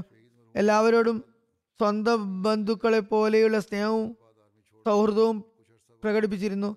സൃഷ്ടി സേവന തൽപരത വളരെയധികം പ്രകടമായി ഉണ്ടായിരുന്നു. മതഭേദമന്യേ ആവശ്യക്കാർക്ക് സാമ്പത്തികവും ധാർമ്മികവുമായ മോറലായിട്ടുള്ള സഹായ സഹകരണങ്ങളും ചെയ്യുമായിരുന്നു. ഖിലാഫത്തിനോട് അനുരക്തി ഉണ്ടായിരുന്നു. അതീത് സൽക്കാരം അദ്ദേഹത്തിന്റെ പ്രകടമായ സവിശേഷതയായിരുന്നു. പ്രത്യേകിച്ചും കേന്ദ്ര പ്രതിനിധികളുടെ സേവനത്തിൽ മുന്നിട്ട് നിൽക്കുമായിരുന്നു. നമസ്കാരത്തിൽ കൃത്യനിഷ്ഠത പുലർത്തിയിരുന്നു. ഇടയ്ക്കിടയ്ക്ക് ഈ പ്രദേശത്ത് ഫ്രീ മെഡിക്കൽ ക്യാമ്പ് ഏർപ്പാട് ചെയ്യുമായിരുന്നു. അദ്ദേഹത്തിന്റെ സഹോദരപുത്രനും ഐവറി കോസ്റ്റിലെ മൊറബിയുമായ റാഫി അഹമ്മദ് സാഹിബ് പറയുന്നു ഷഹീദ് മർഹൂം എല്ലാവർക്കും പ്രിയപ്പെട്ട വ്യക്തിയായിരുന്നു. വളരെ ആവശ്യത്തോടെ സൃഷ്ടി സേവനത്തിൽ മുഴുകുന്നതോടൊപ്പം തന്നെ ഒരു നല്ല ദായിലയും ദരിദ്രരെ സഹായിക്കുന്നവനും സാധുജന പരിപാലകനും ആയിരുന്നു. അള്ളാഹു അദ്ദേഹത്തിന്റെ കൈകളിൽ ഷിഫ രോഗശമനം വച്ചിരുന്നു. കുതുബ ജുമാ കേൾക്കുന്നതിൽ വളരെയധികം ശ്രദ്ധ ചെലുത്തിയിരുന്നു. കുറച്ച് ദിവസങ്ങൾക്ക് മുമ്പ് ഷെയ്ദ് മർഹൂമിന്റെ പത്നി നോർവിൽ വെച്ച് അദ്ദേഹത്തിന്റെ മേൽ ആക്രമണം നടക്കുന്നതായും അദ്ദേഹത്തിന്റെ ജീവൻ അപഹരിക്കാനായി ആരോ ശ്രമിക്കുന്നതായും സ്വപ്നം കണ്ടിരുന്നു. ഏതായാലും അദ്ദേഹത്തോട് അവർ സൂക്ഷിക്കണമെന്ന് പറഞ്ഞിരുന്നു. ഷെയ്ദ് മർഹൂമിന്റെ കുടുംബാംഗങ്ങളിൽ സംതൃപ്ത കുടുംബത്തിൽ നോർവിൽ താമസിക്കുന്ന ഭാര്യ പർവീൻ അഖ്തർ സാഹിബിയും രണ്ട് ആൺകുട്ടികളും അഞ്ച് പെൺകുട്ടികളുമുണ്ട്. ഇതിലൊരു പെൺകുട്ടി പാകിസ്ഥാനിലും മറ്റു ഉള്ളവർ പല രാജ്യങ്ങളിലുമാണുള്ളത്. മൊബലിക് ഇൻചാർജ് നോർവേ ഷാഹിദ് മെഹമ്മൂദ് കാലു സാഹിബ് എഴുതുന്നു. വളരെയധികം സ്വാത്വികനും സാധാരണക്കാരനുമായ വ്യക്തിയായിരുന്നു. നോർവേയിൽ ഹോമിയോപ്പതി മരുന്നുകൾ കൊണ്ട് ജനങ്ങൾക്ക് സേവനം ചെയ്യുമായിരുന്നു. ഇപ്പോൾ റിട്ടയർമെന്റിന് ശേഷം പന്ത്രണ്ട് പതിമൂന്ന് വർഷങ്ങളായി പാകിസ്ഥാനിൽ തന്റെ ഗ്രാമത്തിൽ താമസിച്ചു വരികയായിരുന്നു. ജനങ്ങളെ സേവിച്ചു വരികയായിരുന്നു. ഇതിനിടയിൽ ഇടയ്ക്ക് നോർവേയിൽ വരുമായിരുന്നു. അള്ളാഹു അദ്ദേഹത്തിന്റെ കൈകളിൽ ഷിഫ വെച്ചിരുന്നു. രോഗികളുടെ സേവനത്തിനായി എപ്പോഴും സന്നദ്ധനായിരുന്നു. വീട്ടിൽ പോയി മരുന്ന് നൽകിയിരുന്നു. അദ്ദേഹത്തിന്റെ പത്നി അദ്ദേഹത്തിന്റെ ബന്ധത്തിലുള്ളവർ കുടുംബത്തിൽപ്പെട്ട സ്ത്രീ തന്നെയായിരുന്നു. അവർ ആദ്യം ഭയത്ത് ചെയ്തിരുന്നില്ല. എന്നാൽ തന്റെ ഭർത്താവിന് എതിർത്തിട്ടില്ല എന്ന് മാത്രമല്ല എല്ലാ കുട്ടികളെയും അഹമ്മദി കുടുംബങ്ങളിലാണ് വിവാഹം കഴിപ്പിച്ചത്. രണ്ടായിരത്തി പതിനെട്ടിൽ അവസാനമായി നോർവേയിൽ അവർ വന്നപ്പോൾ തന്റെ പത്നിയെ ബയ്യത്തും ചെയ്യിപ്പിച്ചിരുന്നു. എന്റെ ഭാര്യയെ കൊണ്ട് ബയ്യത്ത് ചെയ്യിപ്പിക്കാൻ വേണ്ടിയാണ് ഞാൻ ഇവിടെ വന്നത് എന്നും അദ്ദേഹം പറഞ്ഞിരുന്നു. പറയുന്ന അവിടെ പാകിസ്ഥാനിലെ എതിർപ്പ് വളരെ കൂടുതലാണ്. ഭീഷണികളും ലഭിച്ചിരുന്നു. എന്നാൽ ഇവിടെ ധാരാളം പേർ ദരിദ്രരായുണ്ട്. ദരിദ്രം വളരെ കൂടുതലാണ്. അവർക്ക് മരുന്നുകൾ വാങ്ങാനുള്ള ശേഷിയില്ല. ഞാൻ കാരണത്താൽ ദരിദ്രർക്ക് സൗജന്യ ചികിത്സയും മരുന്നും ലഭിക്കാൻ ഇവിടെ എനിക്ക് തൗഫിക്ക് ലഭിക്കുന്നു. എനിക്ക് മരണത്തെ ഒരിക്കലും പേടിയില്ല. മരണം എന്തായാലും ഒരു ദിവസം സംഭവിക്കുന്നത് തന്നെയാണ്. അഹമ്മദികൾ മനുഷ്യകുലത്തെ സേവിക്കുന്നതിൽ നിർഭയം നിരതരാണ്. അവർ യാതൊന്നിനെയും വകവെക്കുന്നില്ല. അള്ളാഹു മുഹമ്മദ് റഷീദ് സാഹിബ് ഷഹീദിനോടും മഹഫിറത്തോടും കാരണത്തോടും കൂടി പെരുമാറട്ടെ. ഷഹീദ് മർഹൂമിന്റെ സന്തത്വ കുടുംബത്തിന് ക്ഷമയും സഹനവും നൽകുമാറാകട്ടെ. അടുത്തത് രണ്ടുപേരെ കുറിച്ചുള്ള പരാമർശമാണ്. ബഹുമാന്യപ്പെട്ട അമാനി ബസാം അജ്ലാബി സാഹിബ അതുപോലെ പ്രിയപ്പെട്ട തല അബ്ദുൽ മുയീൻ ഖതീഷ് ഇസ്കന്ദരൂനുമാണ്. മൊറബി സിൽസിലയായ സാദിഖ് സാഹിബ് പറയുന്നു സദ ജമാത്തുമാണ് രണ്ടായിരത്തി ഇരുപത്തി മൂന്ന് ഫെബ്രുവരി ആറിന് തുർക്കിയിൽ രണ്ട് വൻ ഭൂചലങ്ങളുണ്ടായി അതിൽ രണ്ട് അഹമ്മദികൾ വഫാത്താകുകയുണ്ടായി. ഒരു ഉമ്മിയും മകനുമായിരുന്നു അത്. ഇന്നാലില്ലാഹി വൈന്നായിലേഹി റാജിയോൻ അതുകൂടാതെ ഭൂകമ്പത്തിൽ നിന്നും പൊതുവായ നിലയിൽ അഹമ്മദികളൊക്കെ അള്ളാഹുവിന്റെ അനുഗ്രഹത്താൽ സുരക്ഷിതരാണ്. ചിലർക്ക് അല്ലറ ചില്ലറ പരിക്കുകൾ ഉണ്ടെന്ന് ഇത് മാറ്റിവെച്ചാൽ. മരണപ്പെട്ടവരിൽ ഒന്ന് ഇരുപത്തിമൂന്ന് വയസ്സുള്ള വനിത ബഹുമാനപ്പെട്ട അമ്മാനി ബസാം അജ്ലാവി സാഹിബിയാണ് ഇസ്കന്ദറൂൻ ജമാത്ത് അംഗമാണ്. ഇവർ അബ്ദുൽ മൊയിൻ കുത്തേഷ് സാഹിബിന്റെ ഭാര്യയും ഇസ്കന്ദറൂൻ ജമാത്ത് സദർ സല കുത്തേഷ് സാഹിബിന്റെ മരുമകളുമായിരുന്നു. അമാനി സാഹിബ് ഏകദേശം രണ്ടു മാസം മുമ്പ് തന്റെ ഭർത്താവിനോടൊപ്പം ബയത്ത് ചെയ്തതായിരുന്നു അവരുടെ ഭർത്തൃപിതാവ് സല കുത്തേഷ് സാഹിബ് പറയുന്നത് ഭൂചലനത്തിന് ഒരു ദിവസം മുമ്പ് അവർ അമ്മാനി സാഹിബിയോട് ചോദിച്ചിരുന്നു. താങ്കൾ താങ്കളുടെ വീട്ടുകാരോട് മരുമകളോട് ചോദിച്ചു വീട്ടുകാരോട് ഭയത്തിനെ കുറിച്ച് പറഞ്ഞിട്ടുണ്ടോ? അമാനി സാഹിബ് പറഞ്ഞു അതേ ഞാൻ പറഞ്ഞിട്ടുണ്ട്. ഞാൻ എന്റെ മാതാപിതാക്കളോട് ഞാൻ അഹമ്മദിയായി വിവരം അറിയിച്ചിട്ടുണ്ട്. സലാ സാഹിബ് പറയുന്നത് അമാനി സാഹിബ് തന്റെ മാതാപിതാക്കളോട് അഹമ്മദത്ത് സ്വീകരിച്ചതിനെ കുറിച്ച് പറഞ്ഞപ്പോൾ അവരുടെ ഭാഗത്തു നിന്നും ശക്തമായ എതിർപ്പോ തിക്തമായ പ്രതികരണമോ ഒന്നും ഉണ്ടായില്ല എന്ന കാര്യത്തിൽ അവർ വളരെയധികം സന്തോഷവതിയായിരുന്നു. അവരോടൊപ്പം മൂന്ന് വയസ്സ് പ്രായമുള്ള മകൻ സലാഹുദ്ദീനും വഫാത്താക്കുകയുണ്ടായി ഇന്നാലില്ലാഹി വൈ ഇന്നായിലേഹി രാജു ഇവർ രണ്ടുപേരും കെട്ടിടാവശിഷ്ടങ്ങൾക്ക് താഴെ വിട്ടുപോയിരുന്നു അവരെ പുറത്തെടുക്കുമ്പോഴേക്കും രണ്ട് ദിവസം കഴിഞ്ഞിരുന്നു. അപ്പോഴേക്കും അവർ വഫാത്തായിരുന്നു. അമാനി സാഹിബയുടെ സന്തപ്ത കുടുംബത്തിൽ അബ്ദുൽ മുയിൻ കുത്തേഷ് സാഹിബിനെ കൂടാതെ ആറ് വയസ്സുള്ള മകൾ അബീറയുമുണ്ട്. ഷംസുദ്ദീൻ മലബാരി സാഹിബ് മുറബി സിൽസില കബാബിൽ പറയുന്നു അമാനി സാഹിബിയും അവരുടെ ഭർത്താവ് അബ്ദുൽ മൊയിൻ കുത്തേഷ് സാഹിബും കുടുംബസമേതം സിറിയയിൽ നിന്ന് ഹിജ്രത്ത് ചെയ്ത് തുർക്കിൽ വന്നതായിരുന്നു. അമാനി സാഹിബ വളരെ ആത്മാർത്ഥതയോടെ സേവനം ചെയ്യുന്ന സ്ത്രീയും ലളിത ജീവിതം നയിക്കുന്ന സ്ത്രീയുമായിരുന്നു. ബയ്യത്തിന്റെ പ്രാധാന്യത്തെക്കുറിച്ച് മനസ്സിലാക്കിയതിനു ശേഷം ഒട്ടും വൈകാതെ ബയ്യത്ത് ചെയ്യിക്കുകയുണ്ടായി മറിച്ച് തന്റെ ഭർത്താവിനെയും സഹോദരങ്ങളെയും അക്കാര്യത്തിലേക്ക് ഉണർത്തിക്കൊണ്ടിരുന്നു. പറയുന്നു എന്റെ ഭാര്യ വിവരിക്കുന്നു. മൊർബിസ എന്റെ ഭാര്യ വിവരിക്കുന്നു. ഞാൻ പ്രത്യേകമായ ഒരു കാര്യം അവരിൽ നിന്നും നോട്ട് ചെയ്തിട്ടുണ്ട്. മർഹുമ തന്റെ ഭർത്ത വീട്ടുകാരെ കൂടെ നിർത്തുമായിരുന്നു ചേർത്ത് പിടിക്കുമായിരുന്നു. എല്ലാവരുമായി വളരെ സ്നേഹാനു രാഗത്തോടെ പെരുമാറിയിരുന്നു. ബയത്ത് ചെയ്ത ദിവസം വളരെ സന്തോഷവതിയായിരുന്നു. വളരെ ആവശ്യത്തോടെയായിരുന്നു ഞങ്ങളെ അന്ന് യാത്ര അയച്ചത്. അള്ളാഹു അവരോട് മഹഫറത്തോടും കരുണത്തോടും കാരുണ്യത്തോടും കൂടി പെരുമാറട്ടെ. മൂന്നാമത് അനുസ്മരിക്കാനുള്ളത് ജനത നമസ്കരിക്കാനുള്ളത് മക്സൂദ് അഹമ്മദ് മുനീബ് സാഹിബ് മൊറബി സിൽസിലയുടേതാണ്. അദ്ദേഹം ഫെബ്രുവരി പതിനഞ്ചിന് ഹൃദയാഘാതം മൂലം അമ്പത്തിമൂന്നാമത്തെ വയസ്സിൽ ഒഫാത്താകുകയുണ്ടായി ഇന്നാലില്ലാഹി വ ഇന്നായിലേഹി രാജുവിൻ അള്ളാഹുവിന്റെ അനുഗ്രഹത്താൽ മൂസിയായിരുന്നു.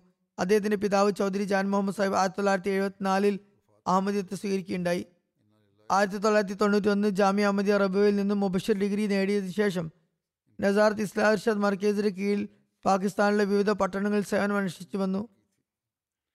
ആയിരത്തി തൊള്ളായിരത്തി തൊണ്ണൂറ്റി എട്ട് മുതൽ രണ്ടായിരത്തി ആറ് വരെ വെസ്റ്റ് ആഫ്രിക്കയിലെ കെനിയയിൽ സേവനം ചെയ്യാനുള്ള അവസരം ലഭിച്ചു. അതിനുശേഷം പാകിസ്ഥാനിലേക്ക് തിരിച്ചു വന്നു. ഇപ്പോൾ കോയിറ്റ ജില്ലാ മുറബിയായി സേവനം അനുഷ്ഠിക്കുകയാണ്. സന്തപ്ത കുടുംബത്തിൽ ഭാര്യയെ കൂടാതെ ഒരു മകനും രണ്ട് പെൺമക്കളുമുണ്ട്. നാസർ ഇസ്ലാർ ഷാ സാഹിബ് എഴുതുന്നു വളരെ ആത്മാർത്ഥതയോടെയും വിശ്വസ്തയോടെയും ജോലി ചെയ്തിരുന്നു. അത്യധ്വാനിയായി മൊറബിയായിരുന്നു മോർബി സിൽസില കോയിട്ട അബ്ദുൽ വക്കീൽ സാബ് എഴുതുന്നു. വാക്ഫിങ്ങളെ വളരെയധികം ബഹുമാനിച്ചിരുന്ന വ്യക്തിയായിരുന്നു. മർഹൂമിനെ അറിയാത്ത കാര്യത്തെക്കുറിച്ച് ഒട്ടും സങ്കോചം കൂടാതെ എന്നോട് ചോദിക്കുമായിരുന്നു. പറയുകയാണെങ്കിൽ അദ്ദേഹത്തെക്കാൾ ഞാൻ പ്രായത്തിൽ വളരെ ചെറുതുമാണ്.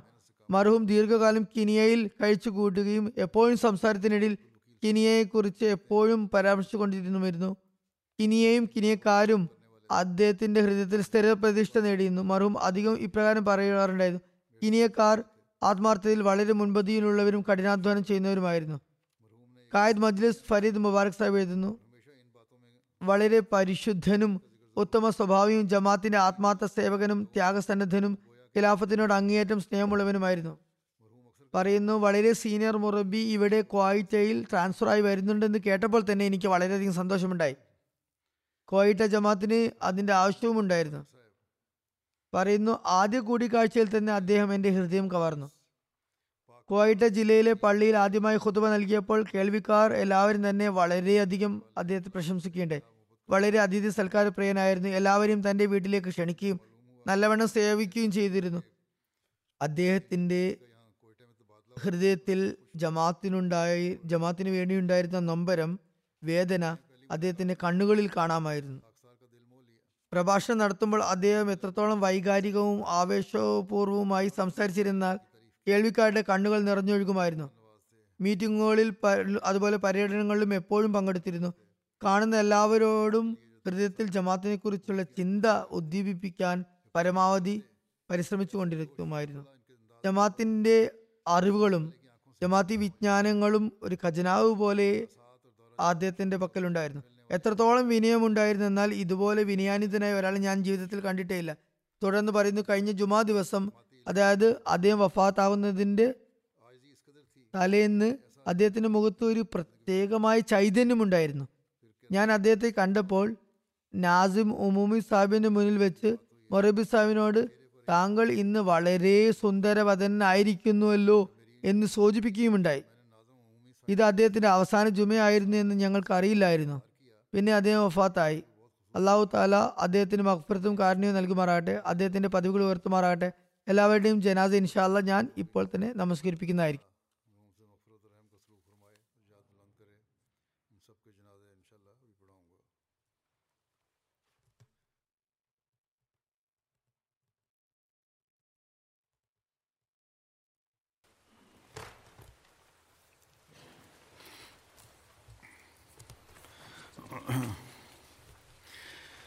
الحمد لله الحمد لله نحمده ونستعينه ونستغفره ونؤمن به ونتوكل عليه. ونعوذ بالله من شرور أنفسنا ومن سيئات أعمالنا. من يهده الله فلا مضل له ومن يضلل فلا هادي له. ونشهد أن لا إله إلا الله ونشهد أن محمدا عبده ورسوله. عباد الله رحمكم الله. إن الله يأمر بالعدل والإحسان وإيتاء ذي القربى وينهى عن الفحشاء والمنكر والبغي يعظكم لعلكم تذكرون. اذكروا الله يذكركم وادعوه يستجب لكم ولذكر الله أكبر.